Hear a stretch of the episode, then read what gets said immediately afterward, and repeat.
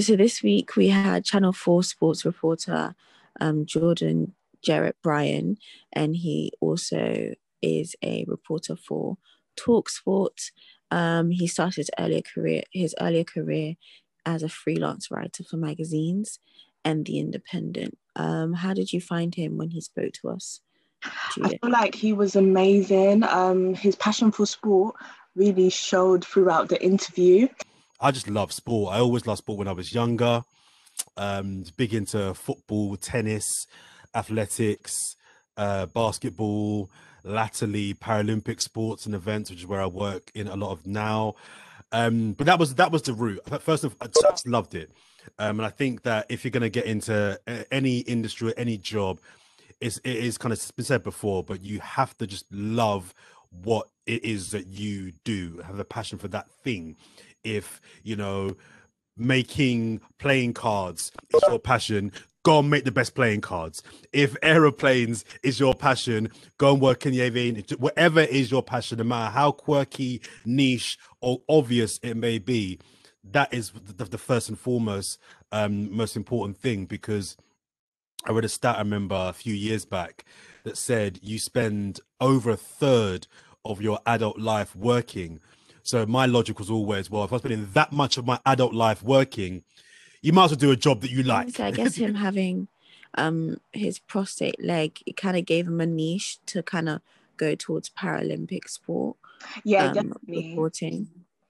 And the fact that um his mentor did mention how sports journalism is a very competitive form of journalism and it didn't put him off mm-hmm. going into that industry still and he put that he was determined to get to where he is now which i found really interesting yeah, he seems very, very motivated. I don't know if I would have been as motivated as him after a while, but he yeah. seemed like he didn't really kind of give up because he he said he did a lot of freelance, um, like free work. Like he he did a lot of writing for free, and I don't know, I don't know if I like the idea of writing for free personally. no. But um, he did mention it's all about finding a thing that you love and enjoy, which is his formula. Because he said that there's certain things that he does love doing, such as football, but it's like he's not good at it. So he yeah. does encourage everyone to find something they love and they're good at. So they won't, you know, feel like, oh, I'm just working for money and, you know, I just got to do this. But they actually enjoy the job they go into every day, if that makes sense. Yeah. Which I think is very important. do you know what I mean? It's a long time working. Um, I've got friends that wake up in the morning and they have to go and do a job they hate and I always saw that and just thought, man, I, I, I, I can't, I can't live like that. You have one life, make sure you enjoy it.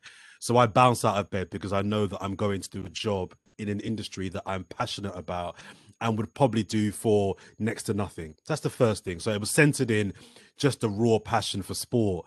Um, that kind of grew as I kind of got into got went through school, um, into kind of playing sports, um, I was very competitive with sports at school and then secondary school. Um, and then I realized that I had a passion and an enjoyment for writing. So uh, this this kind of came by accident in a way because the first day I realized that I I was really good and really enjoyed writing was I had an English class at secondary school once, and not only was I outside the door 15 minutes before the lesson was due to start, all my friends who were cooler than me were bunking outside of school, either smoking or checking girls, the, the, the girls' school down the road. And I was like, oh, okay. So I'm the I'm the I'm the kind of nerd here, early for class, but I knew then that English was something that I really enjoyed. I enjoyed reading, I enjoyed writing, I had a talent for creative writing. So I kind of just thought to myself, I mean, I do a lot of talks at unis and colleges and and primary schools, people say to me, "Or oh, how did you work out what it is you wanted to do?" And my kind of formula is very simple: find the thing that you are good at, find the thing that you are you enjoy, and put it together. And people think, "Oh, that's pretty simple," but when you really think about it, there won't be many things that you are good at and enjoy. At his early career, the fact that he was in touch with local magazines called Live um, which was a youth publication at the time, which he was an editor for eight years, which is really like a long time. And through there, that's how mm-hmm. he managed to, um, you know, get exposure. He was in touch with the Telegraph, The Voice, um, and national and national papers, and it's all about getting yourself in the door, basically. and Yeah, he was very adamant on network. Very, very Yeah. adamant on network. And very, very. He gave a lot of tips though. I liked it. I liked it. He gave a lot. Gave us a lot of tips into um what we need to keep. He was very much um keep your eyes on the prize. I felt like that's what he Yeah. say. Keep your eyes on the prize and stay focused, which which is nothing. You know, we ha- we're not used to knowing. got an offer to play wheelchair basketball professionally in Italy. So I moved to Italy for four years to play play pro ball there. Loved it. So my journalism career kind of stuttered a little bit. Anyway, while I was out there, Channel 4 had won the broadcasting rights. I think we're going to get to Channel 4 later. Won the broadcasting rights to the Paralympic Games. This was this was this was 09, I believe, for 2012. And a big part of their pitch was they wanted a young, um, diverse, um, and disabled talent to present their coverage. And I, I got back for my th- fourth season in the UK that summer. I spoke to a friend, he told me about it. And I had a decision to make. Do I continue playing professional basketball, which I loved and enjoyed in Italy, or do I go on to a career Channel 4? I'll pause that bit there 'cause we're going to come Channel 4, I think, a bit later on. But basically, my career was in sports journalism was centered in a a passion for sport. I just loved all sports, and secondly, um, a work ethic and a talent that uh, made me hustle. I was hustling at Sky Sports, at BBC Sports. I was calling everyone and just saying, "Give me a job, give me work experience. I want to write." I just wrote, wrote, wrote, wrote, and wrote for anybody for free. And I think that, although it didn't come initially, because my initial journalism was around uh, print journalism, mainly centered around music and youth culture, eventually all the dots kind of came together to kind of make sense when the opportunity to be a sports broadcaster eventually came up. So, Joe, another thing that I did really like from him was when he mentioned um, about fitting into. Well, he was basically saying that we should just fit into as many diversity quotas as we can. Um, he was saying how obviously journalism needs a, needs a lot more diversity, and um, that obviously a lot of companies, if you go into a lot of white space companies, they they don't know the things we know you know, from our culture and our background. So we have the advantage to tell those stories from Yeah, our background, and and that's Yeah. our niche. And I, Yeah. I kind of like that he he really pinpointed that. He he talked about that quite a lot. What did you think about that when he said it? Yeah, I do think it's important because like we do need diversity in journalism because it's only right to be honest because there's things that you know someone from a ethnic minority might bring to the table which is very different to someone else that Yeah, you know you could tell a I story different have Yeah. different stories to tell. So and I think yeah if you're definitely especially from a different culture, it's your advantage is literally telling a story that from another person's perspective they'd never be able to understand. yeah it's and like you can you use the learn different things from you know different cultures and different people and different there's like so much different news stories across the board do you know what i mean from different cultures so that's important um, but I think I think naturally, like I I know that very well.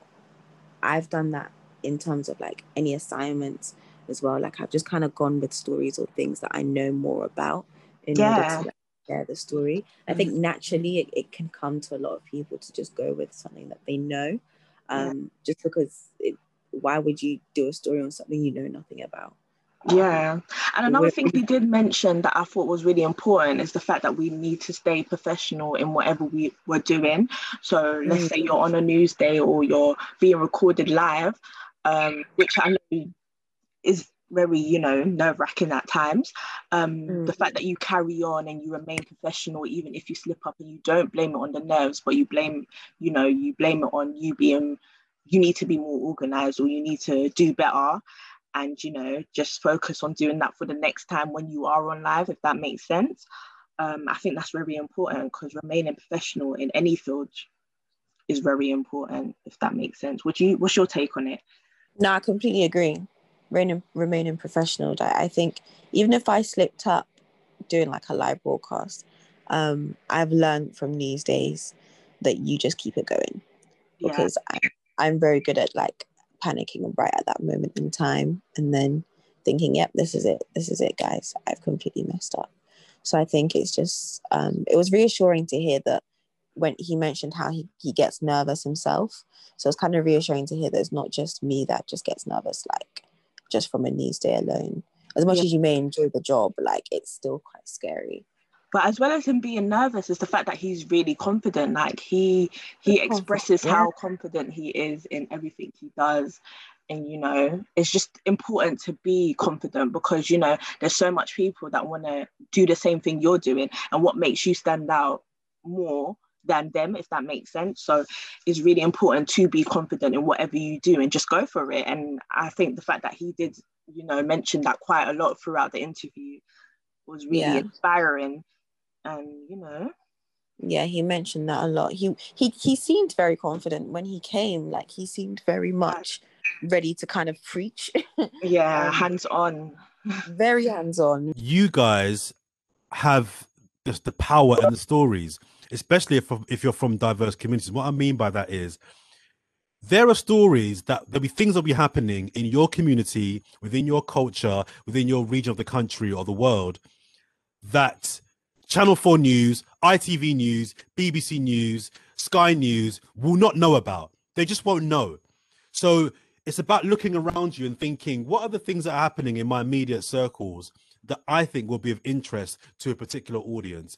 Not everyone in the UK may care about it, but a significant amount of people may be interested in this thing happening in my community. You have the power then to deliver that story, especially now, as I mentioned earlier on, eh, it, it, with the sense that you now are all self-publishers. You haven't got to you haven't got to pitch it and wait for it to be commissioned. There'll be things happening in your communities and in your culture that I will not know about. So you have the you have the head start, if you like, and had have the advantage um, ahead of me. There'll be things that I bring to Channel Four News all the time and say in my community, X Y Z is happening. We should do a story on this. So um, thank you very much for listening. It's been my name's Jess Mensah. My name is Judith Boateng.